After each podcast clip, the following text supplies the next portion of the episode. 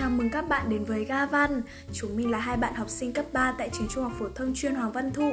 Chúng mình tạo ra kênh này với mục đích là chia sẻ những tác phẩm của các tác giả xuất hiện trong sách giáo khoa ngữ văn, chương trình phổ thông và các tác phẩm đặc sắc bên ngoài chương trình để các bạn có những kiến thức phong phú và đa dạng hơn về các tác giả. Cái tên Ga Văn mà chúng mình đặt cho kênh có hai ý nghĩa.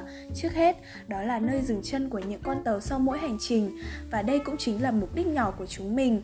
Mong rằng khi đến với kênh, các bạn sẽ có những phút giây yên tĩnh, thư giãn để lắng nghe sau một ngày học căng thẳng mệt mỏi.